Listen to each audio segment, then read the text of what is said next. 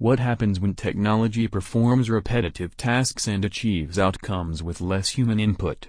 This is what automated machines are doing, and industries are leveraging these machines to automate their processes in order to boost higher production rates and increase productivity. Plus, minimal effect means employees can focus on the creative side of the business. But adoption of this complex software will require the hands of the expert to make this happen. Not only will software engineers be responsible for delivering automated solutions but their skills and expertise is also critical in monitoring the software processes to ensure they are free of defects, errors, or problems. As more and more industries are automating their processes, software engineers will continue to create, design, test, repair, and maintain them.